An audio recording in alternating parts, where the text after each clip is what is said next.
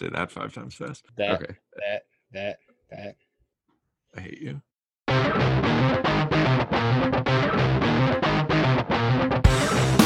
You're listening to the 2M Football Show with Mike and Matt.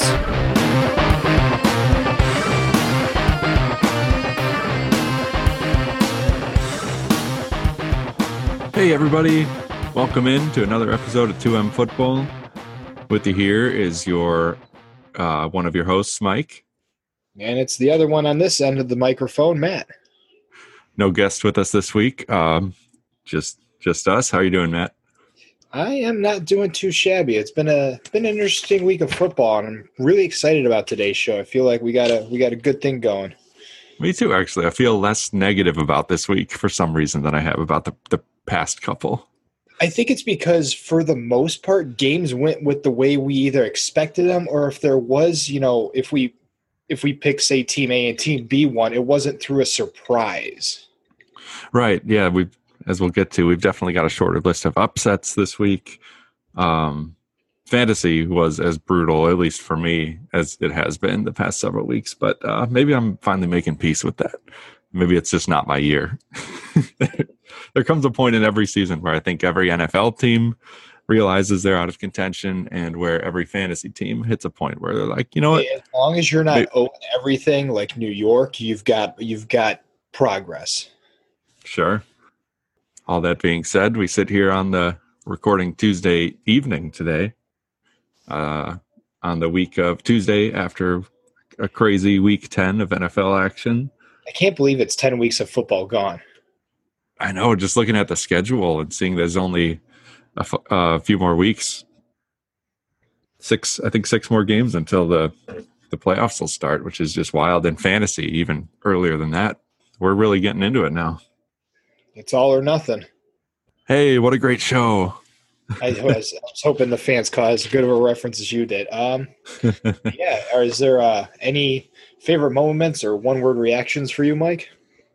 Well, my favorite moment of the week is partially influenced by the fact that I'm a Cardinals fan this year, but it's got to be what is being called the Hail Murray, which, uh, of course, we'll get into a bit more detail in, in my Cardinals recap. But, uh, but yeah, Kyler Murray threw a 45 yard Hail Mary to DeAndre Hopkins, surrounded by three defenders, but he somehow mossed them all and caught it.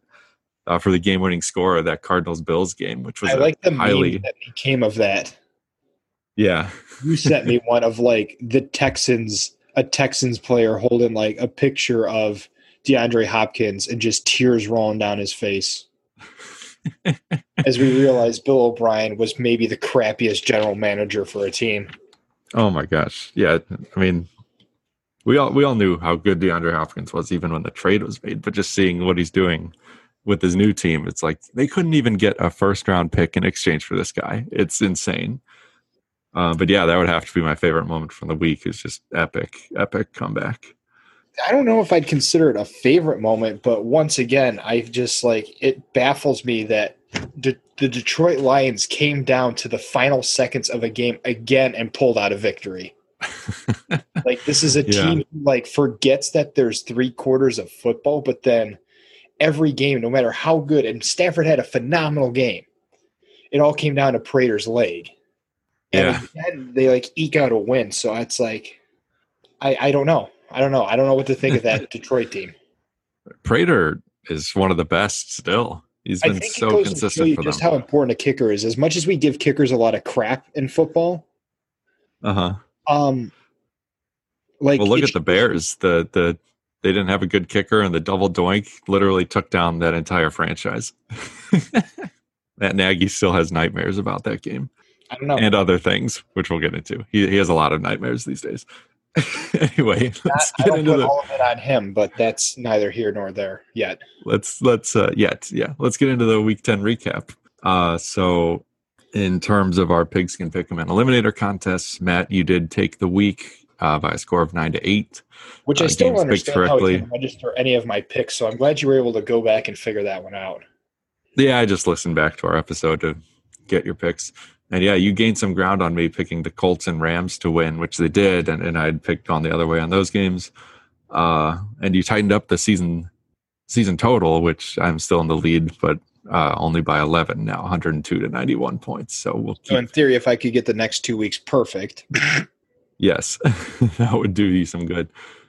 Uh, Eliminator though, oh man, not so good for you. drop three in a row on these gambles. They are not paying. off. yeah, you picked the Eagles to win this past week, which you know seemed reasonably. I don't want to say safe, but it seemed like you know we all picked them to win There There's some At logic least. behind it. Against the Giants. Uh, unfortunately, though, they lost that game by ten. Not even that close. Thanks, thanks Carson Wentz for being being a jerk. I agree with that sentiment full- wholeheartedly because if he hadn't been such a jerk, I might have won my fantasy matchup. but that being said, uh, I, while I was listening back to our last episode to get your picks, I, I noticed when you said to Surio, who is, of course, an Eagles fan, I'm trusting your team this week. And he said, I wouldn't. And he was right. I am not giving him any more credit than I already have. He's already pointed out my stupidity, so we're going to move on from that. and I picked the Packers against the Jaguars, and, and that was a closer game than expected. Uh, Jacksonville looked pretty pretty good, but Green Bay did take the win there. Um, shouldn't have, but they did. in terms of the upsets of the week, we already referenced uh, the Giants did beat the Eagles, and the only other major one was the Patriots beating the Ravens on uh, What is Sunday up night. with the Ravens this year?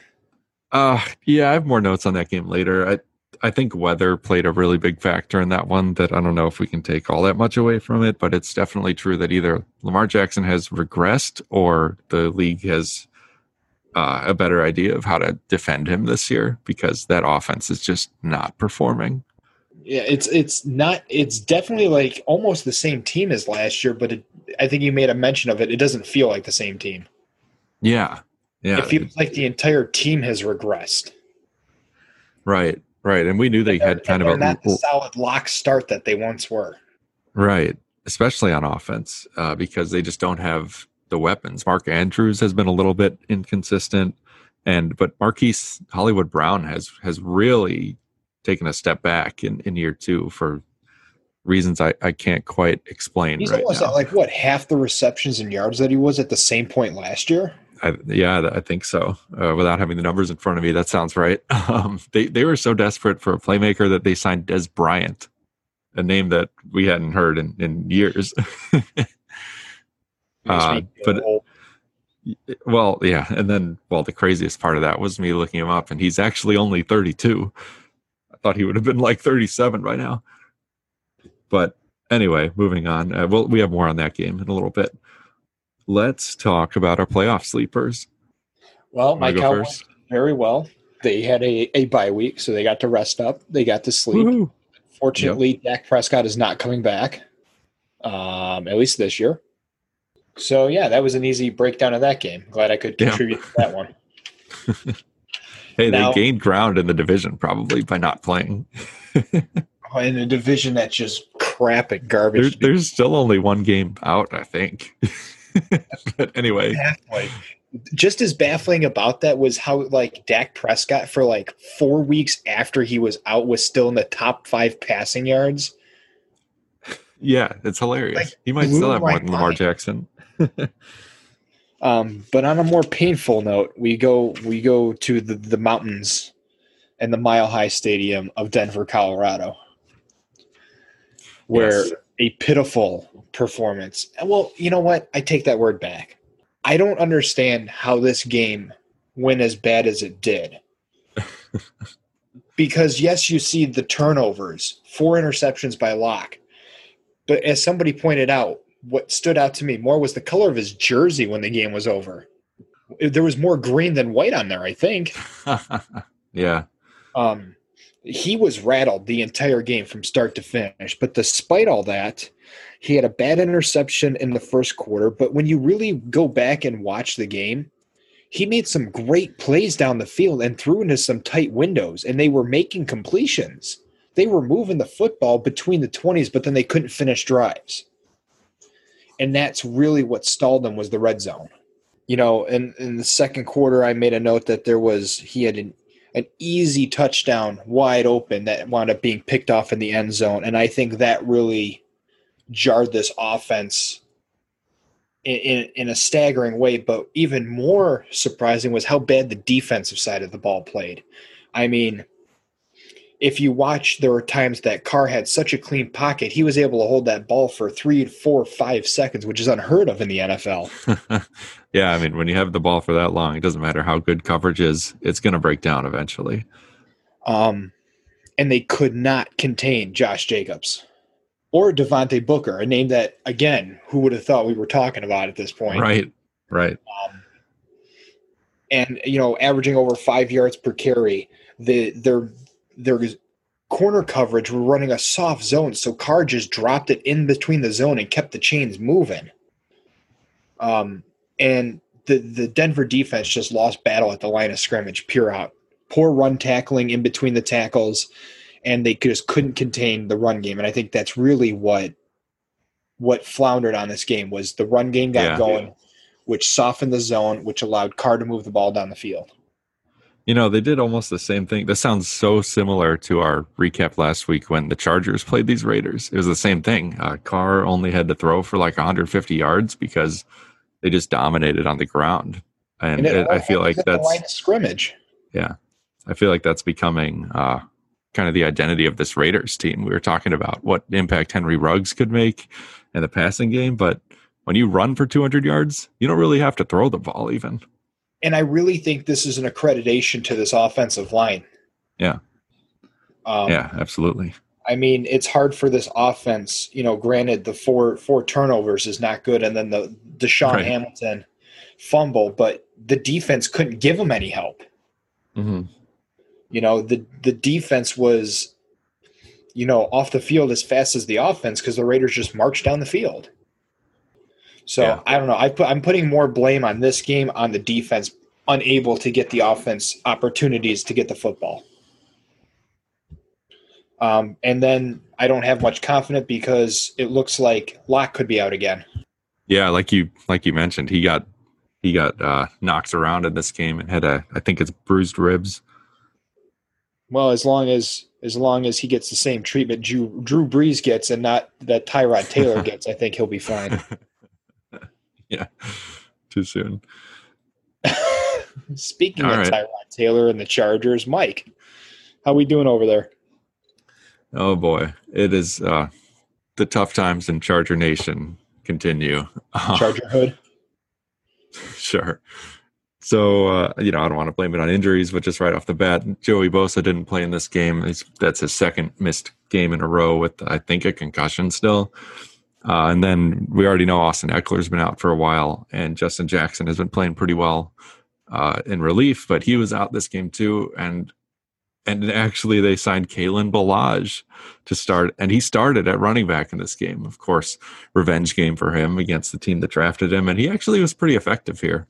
Oh, I know. Um, but yeah, I know you know because you, you smartly picked him up in fantasy. I um, I can't wait to get the fantasy corner.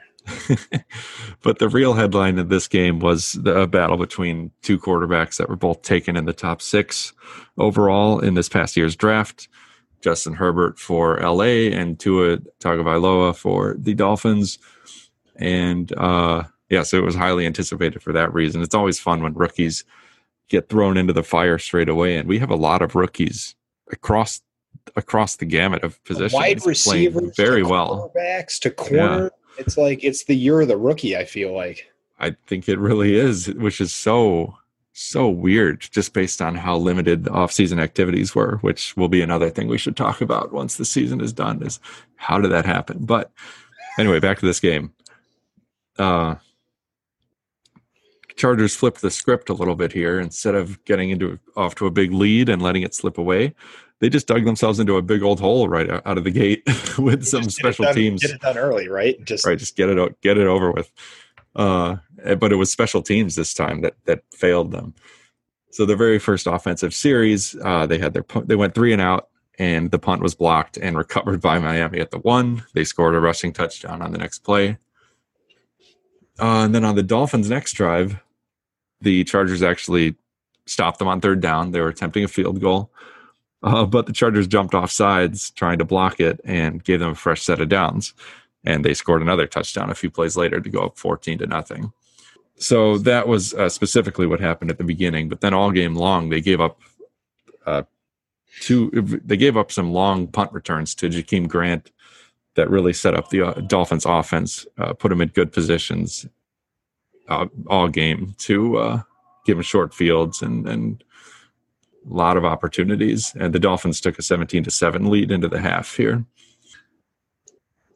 Now the Chargers did make things interesting in the second half. They actually got within three points uh, and a two-yard touchdown pass from Justin Herbert to Hunter Henry in the third. Um, but their fate was sealed by some some more mistakes later on. Herbert threw an interception on their next drive, which gave Miami good field position again. And, I know. I was uh, trying they, to read the back of the jersey, and I thought I saw the word Rivers on the back for a second there. Oh, ouch!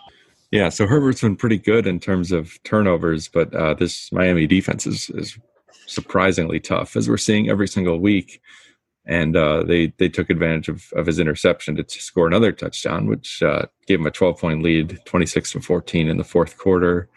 And uh, LA did score one more time, but it was uh, it was too little, too late.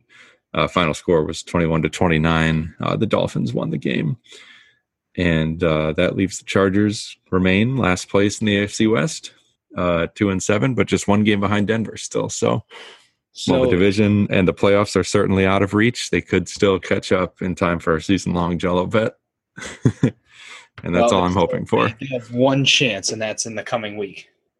Yes. Yes. This is like the first time I've picked them in a while, and I'm not even confident, uh, which we'll get to. Anyway, so. Uh, uh, Jets. anyway, I put them first because the game I'm way more excited to talk about is the Cardinals. They were home to the Bills, and we talked about it at the beginning. Uh, this game really did live up to the hype, and I just want to start at the end again. Particularly, the final minute of this game was just craziness. here we go. Cardinals were actually up 26 to 23 uh, with under two minutes to go, but the Bills had the ball and they were driving down the field. And with just 34 seconds left to play, Josh Allen threw a touchdown pass to Stefon Diggs for the diving touchdown catch in the end zone, uh, right along the sideline. Amazing catch. It was awesome. Diggs is having a great year. Um, and that put the Bills up 30 to 26 with just 30 seconds to play.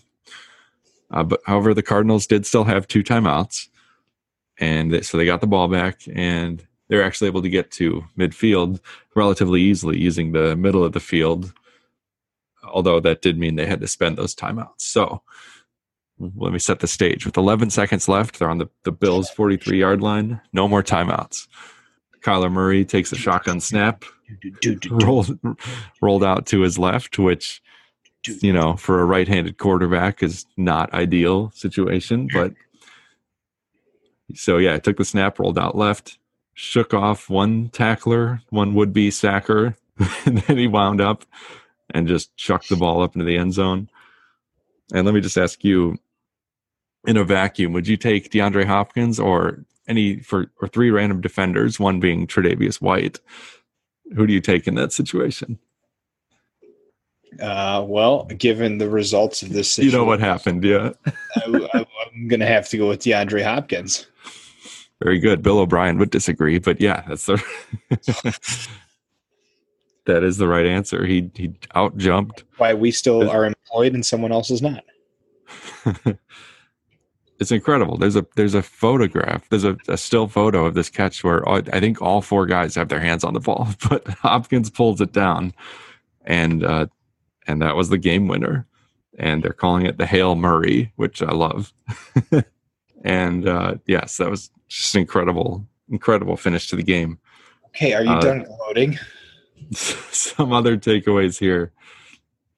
Patrick Peterson is looking really good. He had one interception in this game. Could have easily had two more that he dropped, uh, which was, you know, Josh Allen started off the season so hot, but he's kind of reverting to what we thought he was, which is a bit more of a gunslinger with accuracy problems.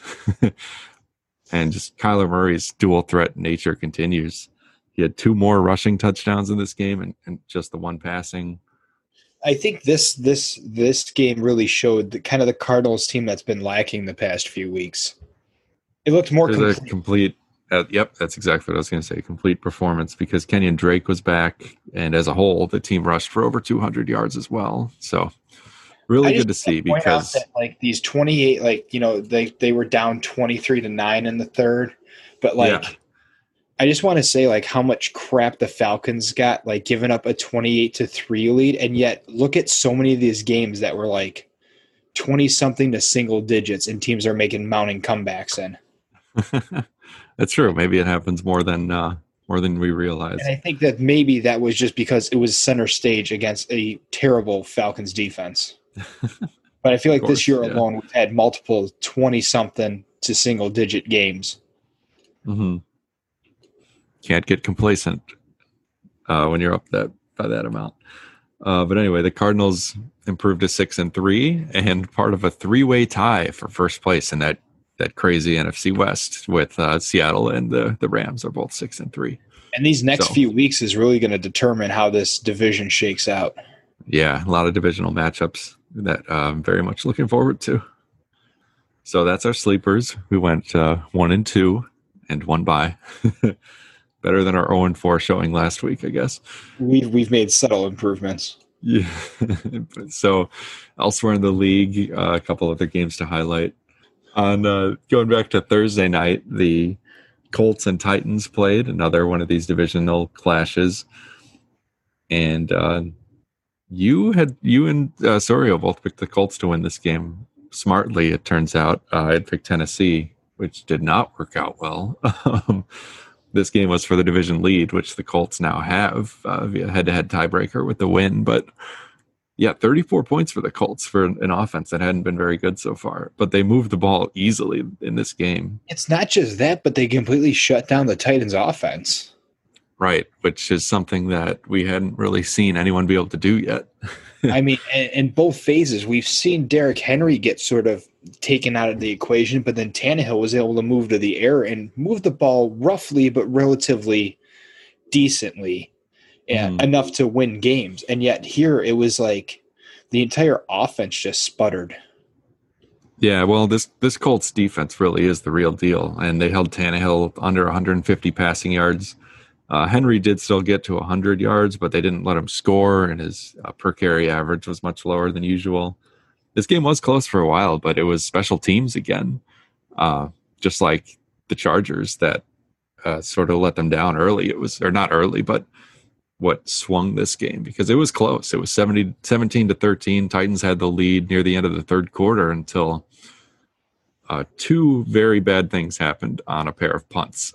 One, uh, the, I didn't even write down the guy's name, but the, the Titans punter shanked a punt off the side of his foot, ended up only going 17 yards, then out of bounds. Set That up was- Rivers and the, yeah, set up Rivers and the Colts starting to start their next drive at the Titans 27 yard line. I don't feel a lot of heartbreak, but when you watch it back, how fast his head just hangs like, oh, like the sec, and there's nothing you can do. Like, right, just watch it go out of bounds and hope that hope the referee doesn't walk too far down the field before he signals first down. so that was one that the after that score, the Colts were up 2017. Uh, then their defense forced another three and out, and they blocked the next punt and returned it for a touchdown. So with that very quick swing, it went from a 17 to 13 Titans lead to a 17 to 27 deficit. And uh, all in all, the Colts defense pitched a shutout in the second half, and the final, and they scored one more time. So the final score was 34 17. Not a particularly close game in the end. And the Colts You know, now I have first Frank- place. I know Frank Reich was uh, kind of everyone was wondering what was going to happen when when Drew when Drew Luck retired a couple years ago, and then they kind of Yeah. had a rough season last year, and nobody was really sure what this team was going to look like with Rivers under center, a defense that really wasn't a good defense for a long time. That Colts team is dangerous.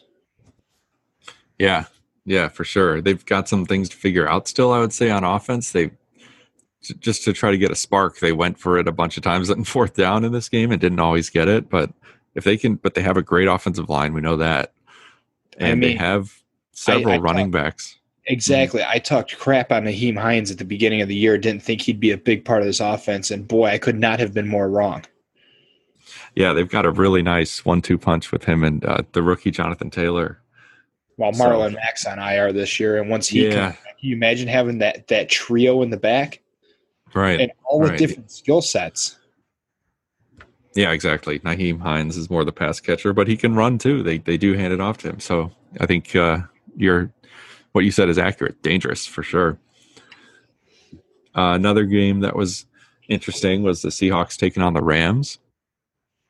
And uh, what we said last week about Seattle was proven true again that Russell Wilson just can't do it all himself. He didn't have, uh, he was missing Cars- uh, Chris Carson and Carlos Hyde in the run game again and uh, Wilson had three to- three turnovers in this game, two picks, lost one fumble, and actually didn't score a touchdown for I think the first time this season.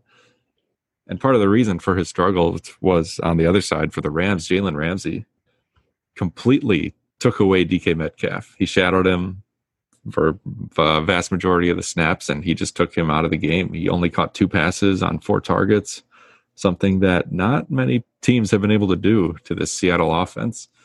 Yeah, completely just own them at the line of scrimmage, Yeah. like brutally. Leonard Floyd. Yeah, Oh, go ahead. Bear making his name in this one. Right, right. three sacks in this game, three of six for the Rams. And it's not easy to take down Russell Wilson. Right. So elusive. Really impressive. Let's see. And, and on the Rams side, the Rams offense side of things, it, it wasn't as great as uh, maybe we would have expected going against the Seattle defense. They only scored 23 points in the game, but but hey, it was good enough, right? Jared Goff did throw for 300 yards. Uh, the running backs combined, they've got you know that three-headed monster committee going over there. They all combined for 97 yards on the ground and over four per carry, which is a nice healthy average. They just look pretty good. Nice win for the Rams, and, and like we mentioned, I mean, I feel like they took like the championship approach. Your offense does what it needs to to win, but your defense wins championships. And the defense Right. played like a championship caliber defense against an offense that's arguably one of the hottest in the league right now. Totally. Yeah. And now there's a three way tie at the top of this division, which is going to be just fascinating to watch the final. Uh, what do we got? Six weeks left. How those, how it plays out. Uh, elsewhere, the 49ers played the Saints. Saints won this game easily, as we expected. The only thing notable was that Drew Brees suffered a rib and lung injury in this game, and he could miss could miss two to three weeks. Although, based on his Instagram, it looks like he has a great and also adorable medical staff at home, consisting of his children. They'll take care of Papa. Yeah, Papa and and that brings up the question: uh, Who's going to start for them next week? Because we know they like Taysom Hill. All jokes aside, he is a big part of their offense, but not so much as a traditional passer, right? And uh, they did bring in Jameis late in this game. I think. He played the whole And- second half. Did he really? Yeah, they they Missed that. brought him in at the beginning of the third quarter. Okay, okay. Well, I guess that's probably a good indicator. Although uh, Sean Payton did say that he won't officially name a starter until later in the week. I think we're going to see a lot of situational football out of the great Sean Payton when it comes to this. Taysom is more of your traditional gadget player, if you will. Um, but the benefit to him is he has been in the system longer than Jameis Winston. And to me, you know, like we said, joking aside, despite the fact I like Taysom Hill, um, Taysom just is more familiar. So I think you know what to expect out of him versus we all know what Jameis was in Tampa Bay. Yeah, And Sean Payton is not the type to put up with those kinds of situations. But I really feel like we're going to see plenty of both of them, but it may be situational depending on who's taking the snap. hmm the rare uh, quarterback by committee approach. I mean, until you really kind of get a feel for how each one's going to do, there's really no other way. I mean, you can't, let's say, start Jameis Winston and, you know, he throws three picks in the first half and you go, okay, I'm benching him, and then turn around next week and start him again. You know, it just doesn't do any good for a quarterback mentally to go through that. Um, but at the same time, I really think that we're going to hear Jameis will be the starter, at least for now. Nice. Good analysis. That sounds right to me. Uh, another good game this week was, like we mentioned, uh, the Patriots upsetting the Ravens on Sunday Night Football. Uh, 23 to 17 was the final there. And, and, and like I kind of mentioned at the beginning, it was, there was some weird weather across the league this weekend. You know, we're in mid November now. Delayed and games were delayed. Yeah.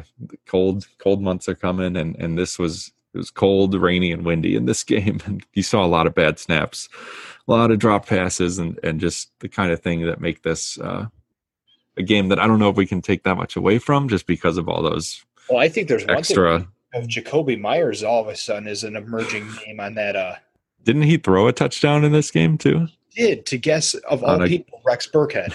Yeah, Rex Burkhead, man. And FYI for our dynasty followers who care about that more than we do at this point, um, I am starting Rex Burkhead, and I did submit our lineup to start Rex Burkhead because I'm tired of this crap.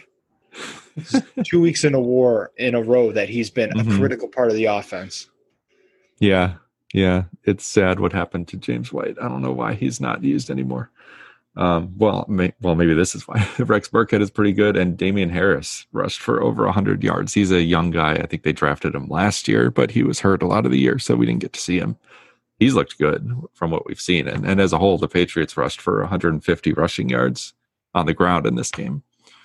Uh, and the other thing that helped them win it was that Cam Newton was efficient but not great uh, but he didn't turn the ball over, which has been one of his issues this year. So uh, they're able to get the win here. And then lastly, the Well, final game of the week. game. Did I? You forgot the uh, Packers and Jacksonville. Oh, yeah. I mean, yeah, we, we could talk about it. I think we found the uh, the winning formula to uh, making Green Bay cringe, and that they still cannot tackle, especially on punt returns. Um, yeah. I firmly believe Green Bay should not have won that game.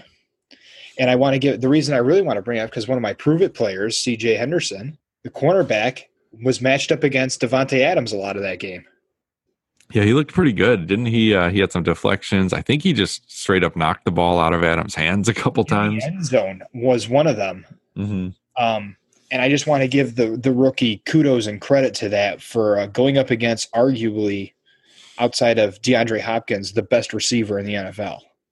Yeah, I was watching that game as a as a Davante Adams fantasy owner. I was very frustrated watching that game for for a lot of it.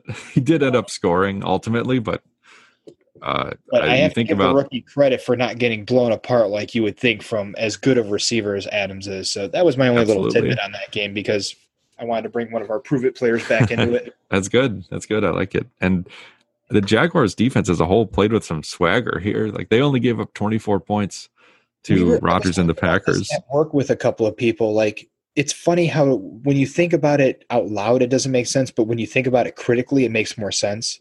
I'm not scared of like the nine and zero Steelers. The teams you got to be afraid of are the 0 and 9, 0 and 10 Jets, the the 1 and 8, the 1 and 9 Jacksonville Jaguars, the teams that have nothing to lose. Like there's no lower they can go. And I feel like what Green Bay did was mentally they went in thinking this Jacksonville team has lost seven, eight in a row. They're they're going to be a piece of cake, and I think Jacksonville kind of smacked them back to reality to say, "Hey, if we lose, we lose. We really don't care, but we're not going down without a fight." Yeah, that's true. It it becomes a a mental issue sometimes when teams look look ahead, look past a game to if they yeah can kind of taking it for granted. And and some of the Packers' same old weaknesses have been exposed or were exposed again in this game. James Robinson rushed for 110 yards, uh, averaged almost five a carry. This run defense has been very leaky for Green Bay. Uh, they had the the punt return for a touchdown uh, that made things look a little get dicey for a while. Even Keelan Cole Senior sat on my bench and had a freaking career night. I was wondering if you'd bring that up. Oh, Uh, you but, it time. Uh, But yeah, even the Packers uh, running game didn't really get going that much. Aaron Jones was under 50 yards, under four yards a carry. Rodgers threw a pick. Uh, I think it. I, I don't know if I'm remembering this correctly. May or may not have been off Davante Adams' hands. I can't remember, but Uh, but yeah, this was definitely a game that the Packers may have looked past and almost paid the price for it. So good for Jacksonville though, going I on the road, staying I in it. really, I really think that these teams that are on these slides, you, you can't you can't do that. Mhm. Like I said, it sounds stupid initially when you say like who's who's scared of the 0 and 10 Jets, but it's like they have nothing more to lose. Yeah. And if and if every team Chargers just thinks of them as a walk in the park, Don't- you know, don't it's do that. funny. It's Uh-huh. funny how fast you, you wind up being wrong. Right.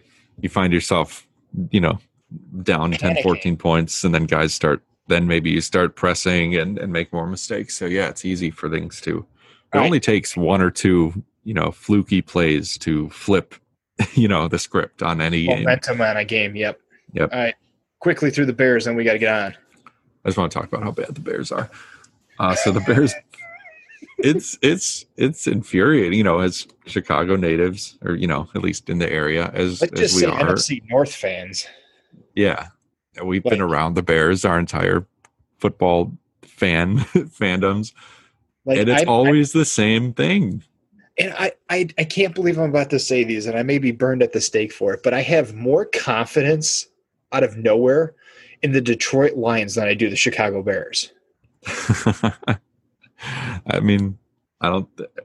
At least there are players you could point to on Detroit and say he's good, he's good. I don't know who you can say that about on Chicago outside of uh, some defensive players, of course. But it, it's the same thing every single year for the Bears. Great defense and special teams usually. Remember, Devin Hester, Cordell Well, Patterson, Patterson has been great for this team. and just a terrible offense. So yeah, let's talk about the good first, I guess. Uh, Patterson had a 104 yard kick return in this game. It was their it was their only touchdown of the night. But with that kick return, he joins Josh Cribbs and Leon Hall for uh, I think tied for second most kick returns uh, for touchdowns in league history with eight. Which I didn't realize he had that many, but oh, and that was also against his former team, the Vikings. So that must have felt Mhm. nice for him. Uh, and then uh, Khalil Mack. Don't think of him as an interception guy, but he picked off a pass here. It went way nice into his return. big mitts too. Yeah. yep. And then and he picked off a pass, returned it into field goal range for the Bears, And and, that- they held. This final point, the one you're about to Mhm. make, is I think the one that surprised me the most. Yeah, they held Dalvin Cook to just three yards per carry. The guy who's rushed for like 450 yards and six touchdowns or something in the past two weeks combined. They gave they still gave it to him 30 times, but he the Bears defense was smothering. They they did an awesome job on Cook. I think Green Bay could take some notes on a run defense. Seriously. Yeah. All right. Now let's flip to the other side. The Bears offense was just so bad again. And this is not train wreck. this is not a formidable Vikings defense. Uh, but the Bears just couldn't do anything. So remember Patterson's kick return touchdown was 104 yards. The Bears offense had 149 total yards of offense the entire game. So Outside they, of that kicker, they managed to muster an additional 45 yards of offense through three Yes. quarters. Yep. It's so sad. and outside of that kick return, and then the short field set up by Mack's interception, which led to a field goal. Well, The let's Bears also offense. Yeah, go ahead. keep in mind too, though, for this offense, there was there was a play calling change. Mhm. Matt That's right, Bill Lazor. Yeah, Bill Lazor is now calling the plays versus Matt Nagy is now trying to focus on all three phases of the game. However, it did not make this any more frustrating, and it baffles me to think that this is the same quarterback, same quarterback who took over for an injured Carson Wentz and took the Eagles to their first Super Bowl. and threw for like whoa, three, four hundred yards in that. Outdueled Tom Brady and won a Super Bowl. And and Well, now look at him. arguably, you could say that the Bears also, for some miraculous reason, beat the Buccaneers. So he just has luck against Tom Brady. However, I will never get past how a team that is three and zero with mediocre play benches their starting quarterback to continue to go two and five in the ensuing seven games. yeah. It's, and I really Yeah. believe that it was not Matt Nagy making all that calls. oh, you're saying the front office got involved? Like we're done with Mitch. why would you take a mobile quarterback away for a pocket passer behind a mediocre and after injuries and COVID issues, a shoddy offensive line? Yeah. You've lost a critical component that's in required for today's games. Once the Bens and the Brady's and the Brees retire, it's going to be all about the mobile quarterbacks. And Foles is closer to being a pocket passer than he is an improviser. That's very true. Yeah, he cannot really move. Things break down in the pocket, and he doesn't really either throws it away, takes a sack, or throws a pick. He's not getting out of there. And uh, yeah, he threw for just 106 yards and an interception in this game. He got injured in the final minute. And uh, yeah, well, the Bears go into the bye week now, so we'll see what happens after that. I think I saw I saw a quote from Nagy that he is open to another quarterback change. I don't know if Mitch is going to be healthy after the bye or who else that would mean. Uh, Tyler Bray, I think his name was, got into the game for the Bears' final drive. I'm going to say this with the the expectations of the entire amount of flack we are going to take for saying this. At least I will. I just want everyone in Chicago to realize something. This is the same city that at the beginning of the year with a 3 0 record called for Nick Foles. You asked for this. you asked to have Foles as your starting quarterback, and you've gone two and five. Two and I just- five and lost four in a row. Yeah. I just want that to sink in. And remember that this was the change Chicago demanded. The people, the fans. Well, now Nagy is the one who is uh whose whose head is being called for because if it's not, you know, things didn't get better going to Foles. Mitch has been mostly a disaster his whole tenure here, and uh, Nagy was supposed to be an offensive mastermind to, to turn this uh, the franchise around in that regard, and has had several seasons to do so, and has done nothing I'm of, of the sort. All I'm going to say is the Bears are very quickly sliding into Cleveland Brown territory. This rotating quarterback head coach is never going to win this this city a championship. Never. Okay. Yeah, I mean, you're not wrong. They've been a rotating quarterback situation for as long as I've been a fan. Because every time the Bears play the Packers, for example, they show that graphic of the Packers have had two starting quarterbacks in the past, whatever, you know, 30 years now Favre and Rodgers. And the Bears have a different guy almost every year. Anyway, on the Vikings side of the ball, they've won their third straight. Uh, all have been in the division. They beat the Packers, the Lions, and now the Bears. They're four and five.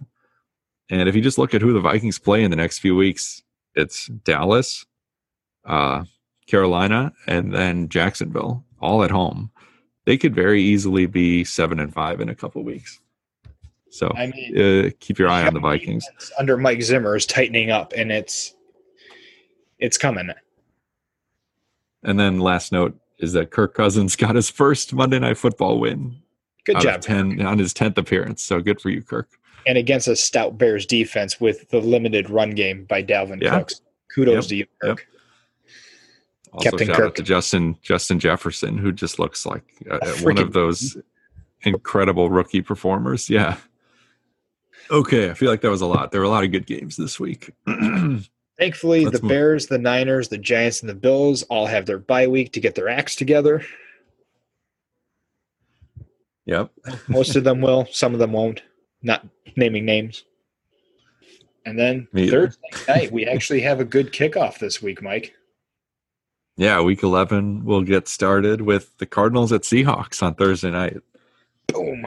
Uh, both teams are 6 and 3. And uh and part of that three-way tie for first place in the NFC West. And so whoever wins this game will emerge on top for now anyway. And these two played just a couple weeks ago in an epic overtime win for Arizona. Now, uh, Seattle's hoping Chris Carson will be back, as am I. I was going to say, as is Mike.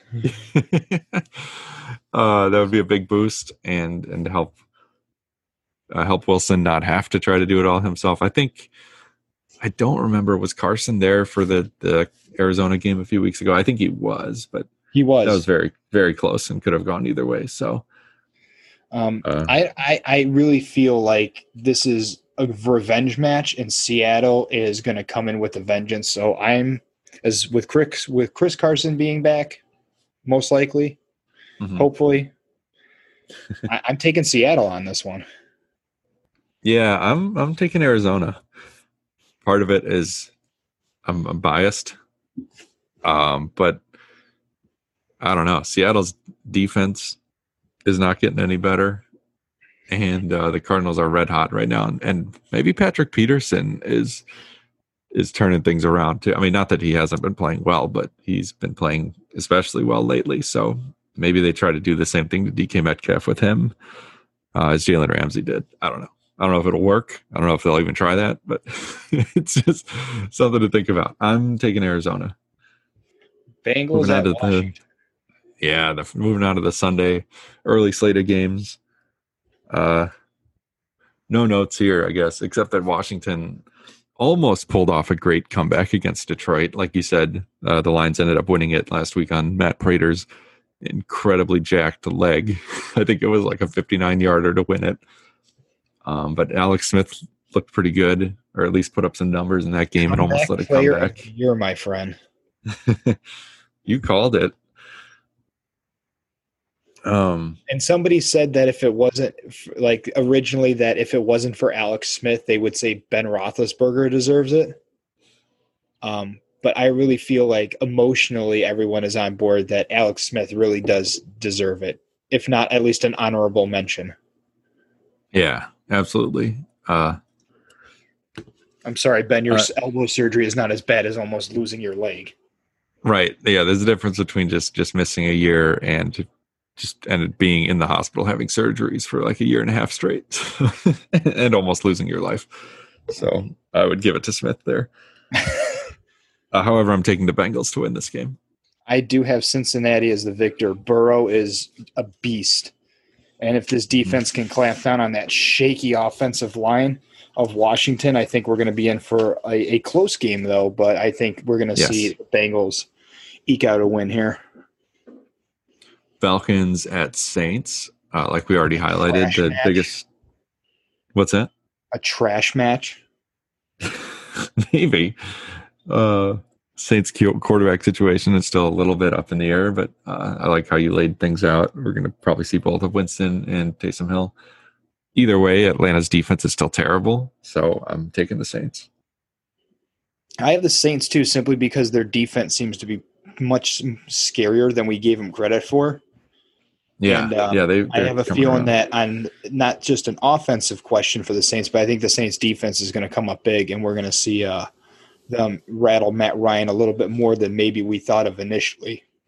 But it'll be a Yeah, good we'll see. benchmark for whoever starts for the Saints because this is a pretty good defense to get your get your feet wet. Right, right, exactly. Uh, and on the other side, it'll be fun to watch uh, probably Marshon Lattimore take on Julio Jones. It's always a good matchup there. Hell yeah!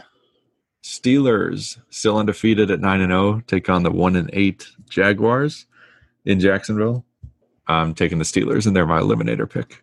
I mean, I think you have to go to the Steelers, but if Jacksonville plays as hard as they did against Green Bay, I think it's more of against how um, how this Jaguars offense is going to fare against the uh, the Steelers defense than anything. And Yeah. it makes me nervous for my my QB too. Not gonna lie. Been Oh yeah, Jake. been riding that train fairly well, but uh, we'll see. I have no money to bid on, so I'm kind of stuck with after trade deadline. Good to know. All right, Patriots at four and five take on the two and seven Texans. Uh, taking the Patriots. They are my eliminator pick. Oh, nice.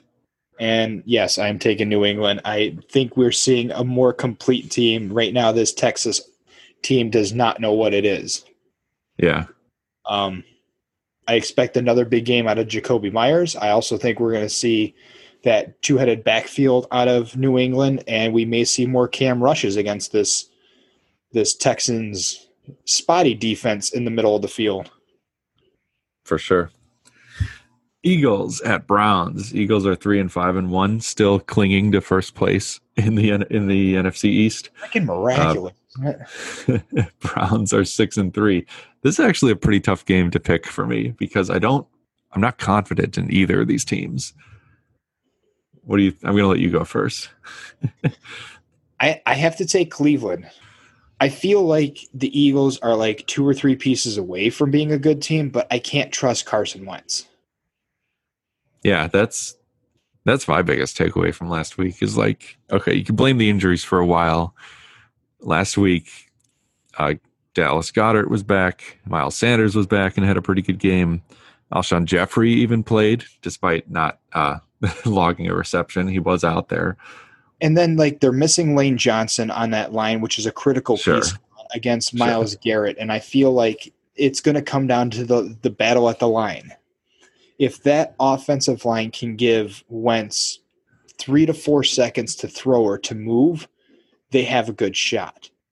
But if they're when to he's rushed though, when when he doesn't have that much, to, he just makes bad decisions. I feel like one of the things Wentz has been doing uh, poorly this season is that he, I, I, it seems like he feels like he has to do everything himself, and so he tries to make these plays that he has no business making, and they they result in turnovers. And I And- feel like they're going to have to, like Doug Pederson's going to have to call a quicker dink and duck, almost West Coast offense to just get them moving to build Mhm. up the game. But they're going to have to rely on Miles Sanders and Boston Scott to get that run game going, yes, to open up Uh, play action and open up the field and to slow down the the pass rush to give Carson that three four seconds he needs to throw. If he's got to throw in two seconds off the snap out of the gun, I don't see them beating the Browns. Yeah, and uh, I I also saw that uh, this is all going against my eventual pick, but but I also saw that Zach Ertz I think is being activated. I don't know if that's for this week, but he'll be back soon. Wentz is getting his weapons back, but I maybe he's just not that good. I'm taking the Browns. Are you coming to this the dark side where I said Wentz sucks? You know, I'm slowly poisoning. having having him on my fantasy roster is doing all the convincing that I need. and I feel like the Eagles have been in prime time enough this year, and well, most years since they won the Super Bowl. Everyone's seen a lot of Wentz. He just makes bad decisions sometimes, and maybe he's not that great. Maybe the injuries have taken a toll. I don't know, but I don't trust him. I don't necessarily trust Baker Mayfield either, but the Browns' game plan is completely centered on their backfield, which they have fully healthy now with Nick Chubb. Oh, let me just put it this way: in terms of dynasty, I switched out Baker Mayfield for Jameis Winston because you ingenious bastard at drafting took Jameis Winston for our Finally. league. Finally, one of my picks paid off. anyway, uh, we're both taking the Browns here. Yes. All right. Doesn't feel good, but neither would picking the Eagles. So Lions at Not Panthers. making that mistake twice. Sorry. Lions are four and five. Uh, Panthers three and seven. Uh, most of the storylines surrounding this game are injuries. Uh, Teddy Bridgewater left Sunday's game with the MCL sprain. Uh, they're calling him questionable right now to play this week. If he doesn't play, then uh, the XFL star from 2020, PJ Walker, is the backup, and he actually got into the game a bit last week. Um, I think McCaffrey is still not expected back from what a shoulder injury, and Matt Stafford banged up again too. Uh, he has a, a partially torn ligament in the thumb on his throwing hand, which Yeah, he- sounds. He made that so- note of like it just didn't feel hot when he threw it, and I was like, and you still played like most of the game. Right. That sounds like something that would be um, difficult to play through, but he, he did. And he had a big game last week. So, and he is expected to continue to play through it. And who did I take here? I'm taking Detroit, but this game feels like a crapshoot.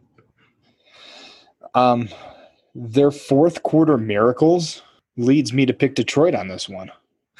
Yeah. I mean, I'll also say their rookie running back, D'Andre Swift, is coming around, and the Panthers have one of the worst run defenses in the league. Um, I just, as much as in the NFC North we crap on the Lions, I think as a universal thing you do in the NFC North, um, right. It's tradition at this point.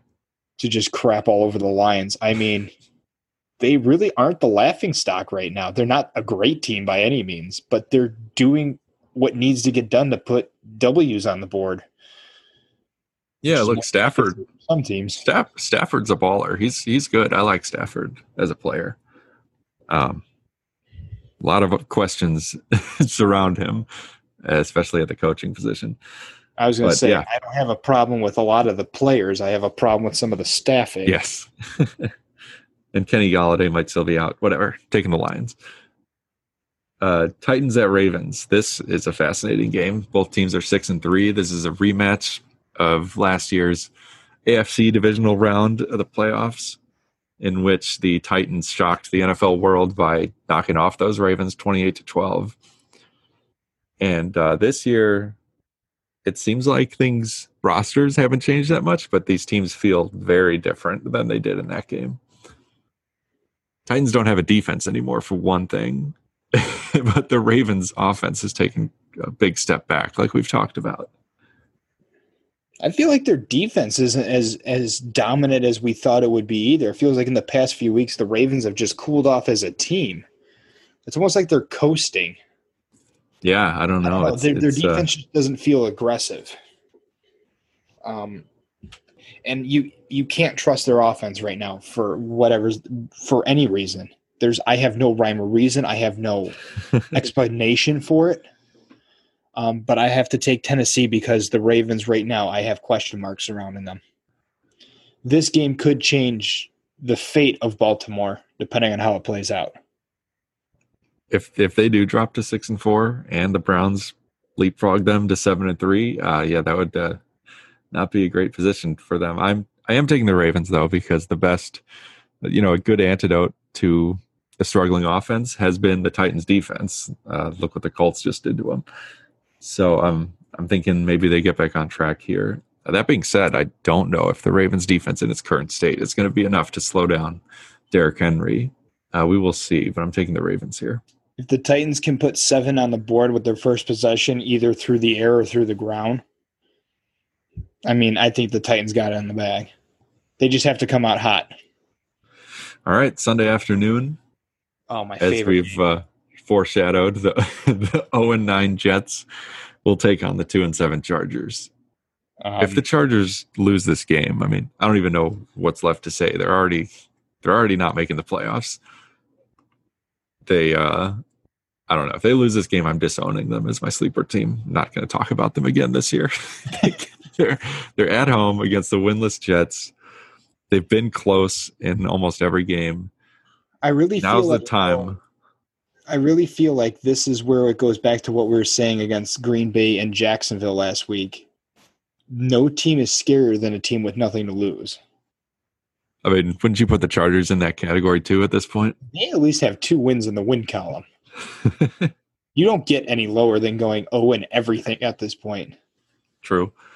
It I mean, what, for- what, what's what's zero and nine versus zero and ten? You know, at this point. Well, that I- brings up the that brings up the tanking conversation. Are the Jets tanking for Trevor Lawrence or what? no, they uh, need to gonna- tank and get rid of Adam Gase. How do you still have a job when other coaches? Dan Quinn got fired. Bill O'Brien It's, deserved uh, to get Yes, he did. but There, the- there will be more firings before the end of the year, but but yeah, it- it's, it's like a race now between Gase and Patricia. Who's going first? At least the at least at least Detroit's winning games. Yeah. and in this league, that's Um, all that matters. But I it's have going to be Flacco. It's going to be Flacco starting this game. Darnold is still hurt for whatever that's worth. I know I'm I know tempted to pick him up.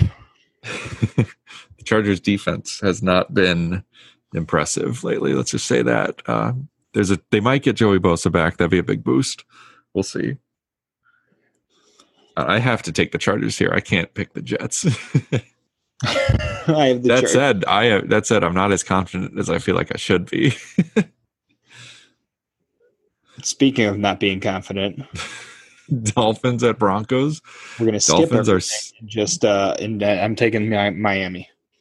Dolphins are six and three. They're just a half game behind Buffalo now for the division lead. Uh, Buffalo's on a bye this week, so they could tie them if they win. And uh, yeah, like we mentioned before, Drew Lock is questionable with bruised ribs. I'm taking the Dolphins too.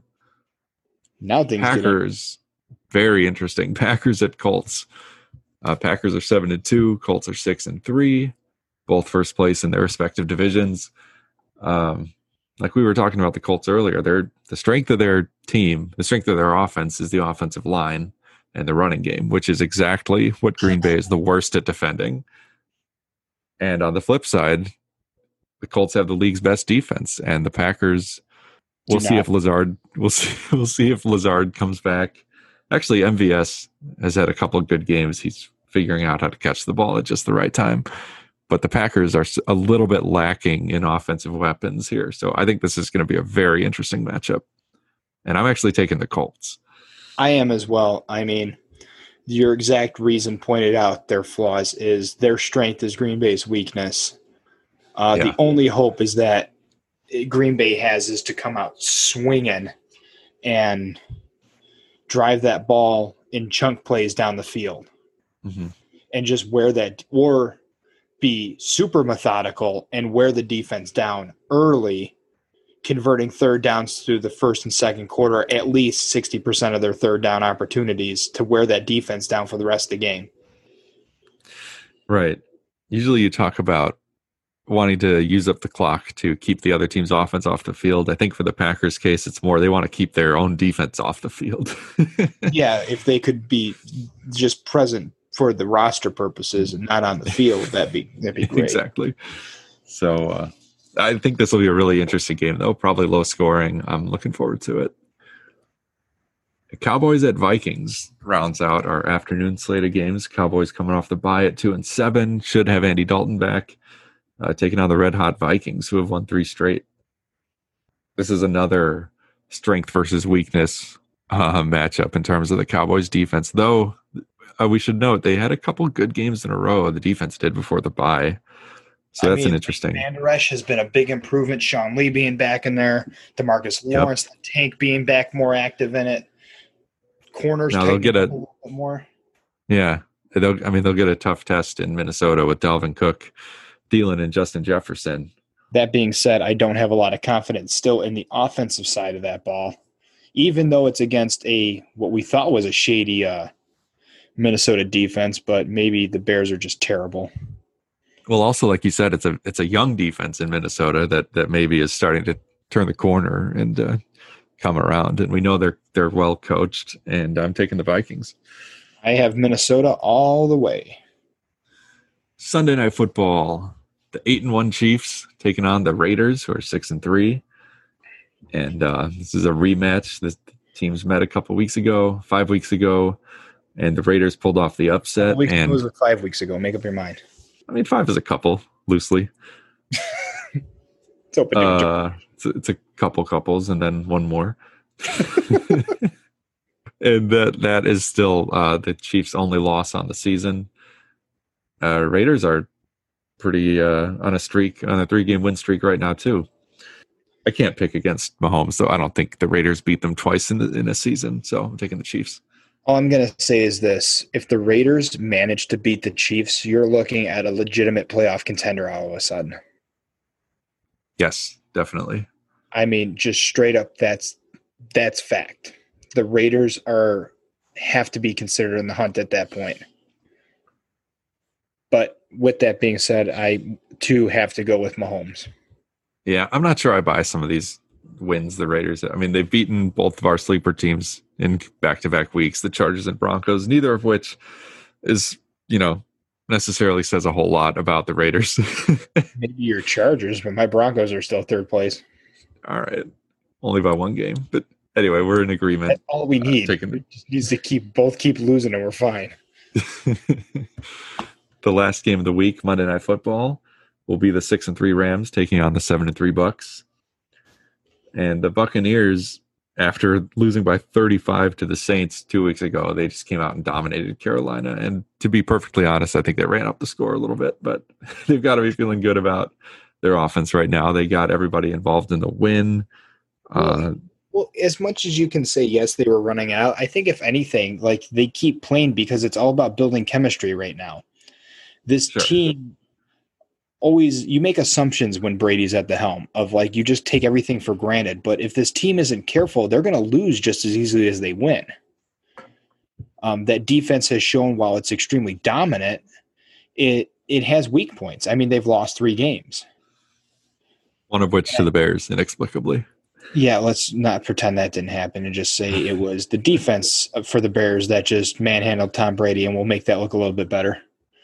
But I, I think this is going to be a good test. Like I said, I think the Rams last week were hungry. There was an upset brewing, Uh-huh. and they did a great job at shutting down the improvisational skills of that Seattle offense versus a very pocket passer friendly Buccaneers offense. Yeah. So who are you taking? I have the Rams. I'm taking the Bucks. Should be interesting. I I really feel like if this Rams defense can bring the heat like they did against Seattle, you know, they- Yeah, they- yeah. chance. I mean, if Russell Wilson couldn't get away from that pass rush, don't feel good about Tom Brady's odds of doing that. Not only that, let's let's talk about Ramsey. Ramsey's going to probably be on Evans. Well, sure, you put Ramsey on Evans. They've still got Godwin, Antonio Brown, and Gronk to deal with. So I, I feel like if if Tom Brady is getting in sync with all his weapons, which you know, like you say, maybe that's what they were working on. You know, a little bit of target practice against Carolina there at the end. This offense should be very hard to stop because you where do you put your best player? You pick someone, they've got other options. So, uh, well, yeah, I mean, yeah, Aaron Donald. The best way to disrupt a pocket passer is pressure right up the middle in his face, and he has nowhere to go. And that could be uh, that could be the recipe for Donald. Darn, Donald, Donald, Jesus, Aaron Donald. you did not just make that. But Darnold is a quarterback for the Jets. Donald it's really it's a really late. player. Aaron my Donald is a dominant defensive player for the LA. say that Rams. five. Say that five times fast. That okay, that that that. I hate you. Taking the Bucks. All right, fantasy corner. Yes. Pure, purely just to humor you. And actually, first, I guess it's been a while since we talked about FanDuel. I guess we can give a quick update. Matt, Matt's up six to four now. I think you've won three in a row. Is that right? Something like that. Yeah. And they haven't been close in week 10. So Uh, you want to know what's funny? I'm gonna I'm gonna admit something right now. go ahead. You're paying someone to set your lineups. You almost got it. The first four weeks, I used the like the guru option that gives you suggestions, and I went one and three. I was going to say, I was doing better at the beginning.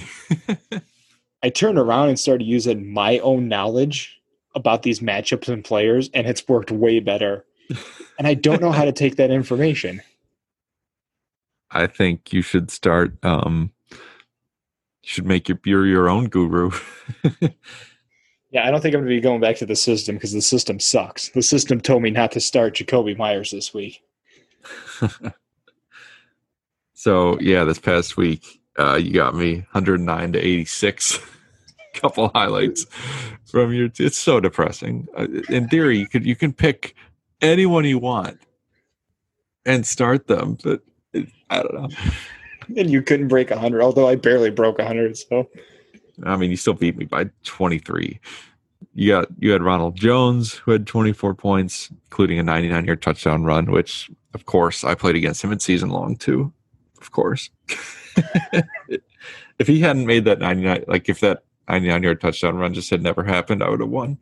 I would have won. I would have beaten my wife at least. I think you still would have beaten me here. But anyway, you had Stefon Diggs with 20 points, DJ Moore with 17. My I only good player I say I love your highlights. my only good player was Kyler Murray. Highlight number two is, is not available. Yeah, not not applicable. It's so bad. So let's let's talk about our week eleven lineups really quick because I I feel like I put more thought into this than usual. uh, so on my roster, some of my most expensive players are Kyler Murray again. I expect a shootout in Seattle. Seems like very safe, and also going with him, I'm pairing him with DeAndre Hopkins a who lot cost of money on those first 8,800 in the same matchup. Yes, a lot. and then also Nick Chubb. uh, 8100. He's healthy now in his first game. They they gave him like 20 carries or something, so he seems like a very safe uh, volume play against the Eagles. So on the cheap end, I took Jonathan Taylor, uh, the Colts running back. We've talked a lot about how bad the Packers' run defense is, so I'm expecting him to be used a lot and be successful. Uh, Damien Harris, as for New England, was only 5,800. He looked really good against Baltimore. Seems like their lead back right now, though. Given that could change, and, it, and it tends to change just about every week. But he has a great matchup against the Texans. And then my cheapest player, who's not a defensive tight end, is Emmanuel Sanders at 5,600. Uh, like we talked about, the Saints have a great matchup against Atlanta. And if it is Jameis, he's known as a gunslinger, so he should uh, be chucking the ball down the field. Um, my top three most expensive were for eighty five hundred dollars. I got Herbert against the Jets. Nice. I got Thielen against Dallas. I like it.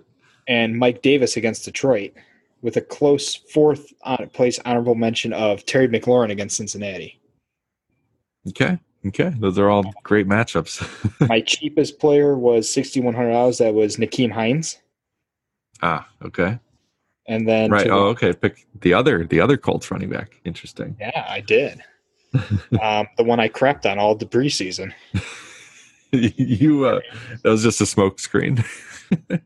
Um, and then I also got Christian Kirk and Chase Claypool was actually my best value for a wide receiver at sixty four hundred. Um, nice against Jacksonville. It's a good matchup. Hunter Henry is my tight end and the Minnesota defense. Oh, I picked Miami actually against uh, your Broncos. It's been maybe a little bit fluky, but I feel like their defense and special teams have scored a touchdown more weeks than not. Uh, cool. I, that should be a good one. I feel better about my team this week than usual. But then I hear hearing your roster, I feel like you have less, you have fewer gambles I don't know. I feel we'll like McLaurin, Hunter Henry, and maybe Minnesota are my three biggest question marks. Ironically, all my cheapest players too. Makes sense. all right, let's talk season long for a minute. Boom. What about it? I just want to ask the fantasy gods, why couldn't I have played Kevin this week? Kevin's team put up just 68 points. Oh man, we both if you look at our and like results, like they're both pitiful. Yeah, compared to the projections. um, although I looked at against other teams and there were a few people that didn't get over 100. Yeah, it was kind of a lower okay. scoring week just across the board, I think. Um, but you should be thankful because me beating Kevin helps you in your division. Yes, yes, it did. I needed you and Sorio to both win, and you guys came through. So thank you. Yeah, now you I can only blame my stupid team for not, not holding up my end of the bargain.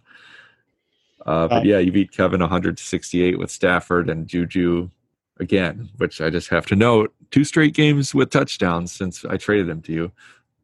And both of those games, Chris Carson's been out. Yeah. Hey, at least Dallas Goedert got me five stupid points this week. um, but what I really want to make note of my is the next mention here is I picked up Ballage again as like a last minute roster switch. And I feel like I need to start doing my roster switches like last minute. Yeah, something about it. I don't know why my last minute picks are like decent. Yeah. But I think each week, like Saturday night, I just need to throw my roster to waivers and reach. No, that's a terrible idea. Just drop everyone and replace it with waiver wire guys. yeah, no, let's not do that. Um, but uh, for the first time in three years, a I have a winning record, and I'm in the mix for the playoffs. You sure are sitting at six and four, right where you want to be. On the flip side, I lost against my wife, which I feel like I always do. Although, I mean, I scored more than you. I lost 124 to 138 for her. Um, and I'm going to put this loss at the feet of Carson Wentz and Giovani Bernard. Wentz put up just eight points uh, against that New York Giants defense. And then Bernard, I guess, a little bit more forgivable against Pittsburgh, but he only put up six as the starter with Mixon out again. Uh, I did have some good performances. Big Ben had 29 points. Davante Adams and Thielen were both good, but wasn't enough. And now I'm four and six, and uh, definitely on the outside looking in at the playoffs at the moment. But uh, you know, like we said before, if I can, if I get if I get two more wins, I should have a shot at the playoffs. So we'll see. If I can win see. this week, I feel pretty good about where I stand. Even if it if even if I lose out the rest of the year, I'll at least break, you know, close to even. Yeah, I mean you win this week, you're guaranteed to finish above five hundred. So there's that. And then in terms of uh looking ahead to this week, I mean, I have no faith in Carson Wentz. Even in a pretty decent matchup against the Browns, I just, I just don't know if I can start him. Uh, no, but I'm going to be uh, submitting a claim for Jameis Winston. We'll see how that goes. Uh, you suck. he he has been a great uh, a great fantasy player. Like you know whatever you want to say about if he's a good NFL player or not. The fact that he turns the ball over all the time just means that he has to keep throwing to keep himself and his team in the game, and it leads to him just piling up the fantasy points. Uh, unless, of course, he can't move the ball and only throws interceptions. But usually it's both, right? You get the bad, you get the good with the bad. And um, uh, I, am kind of stuck with the way my roster is set. I mean, I have to play Jake Luton because I don't have a viable second wide receiver or or OP player to really take his spot. But it doesn't make me feel good against the Pittsburgh. However, Jacksonville could be a little bit of a surprise. As long as yeah, he doesn't throw ints, as long as he's moving the football, I'll be happy. I mean, if they're down big, you at least have some garbage time to look forward to. So that's um, always the only something. weak spot, ironically, is Keelan Cole is on my roster right now, my starting lineup. Hmm. Um, but you know, I got Kupp, I get Clyde Edwards-Helaire back. I got Kalen Ballage against the Jets. Yeah, you like that. uh, Jakobi Meyers, I feel, is a must start at this point. Um, the only one I'm not sure about is Jordan Wilkins. But I feel like with, with, with Hines and the other guy getting the hot hand. Right, he's kind of third in the pecking order there. So we'll see. We'll see. Waiver wires clear tomorrow morning, right? That's well, in just a couple hours here. Actually, they clear at two or three in the morning. Yeah. Thank God. I'll probably still be editing. Just what disaster I can put together. I feel like these last three weeks is going to be a piecemeal for my roster. Everyone's getting to that point. Yeah. Band aids uh, from game to game. Exactly. And then for those of us lucky enough to get in, the most wonderful time of the year, playoffs. How amazing would it be if I went from owing everything to making it to the postseason? Like I said at the beginning, it's a Cinderella story. uh, well, we'll have to get you an ESPN uh, interview with Matthew Berry. Yeah. Oh wait, no, never mind. You told him to suck it earlier. earlier in the show's history. I did. that probably ain't happening. Yeah, I, I, blew, I blew any chance I had for working for ESPN. Matthew Berry, if you're listening, I'm sorry. he was a listener until you said that comment, and then he's now he just downloads. anyway, downloads and uh, smack. yeah, don't check your email. Well, Mike, it's been a late night, but a good night. I enjoyed today. A lot of fun. Yeah. Uh, great talking with you as always. And, and good luck this week, except in FanDuel, as is tradition. As is yearly and weekly tradition. Yes, I will try not to kick your ass too bad. Appreciate it. All right, we'll see you guys next time. Have a good week. Have fun, 2M Nation. Bye bye. We hope you enjoy listening to this episode of the 2M Football Show with Mike and Matt. Please subscribe to be aware of our future podcasts. Follow us at social media at 2M Football Show. If you feel like donating to help out the show, follow us and check out our Patreon. We'll see you in the next episode.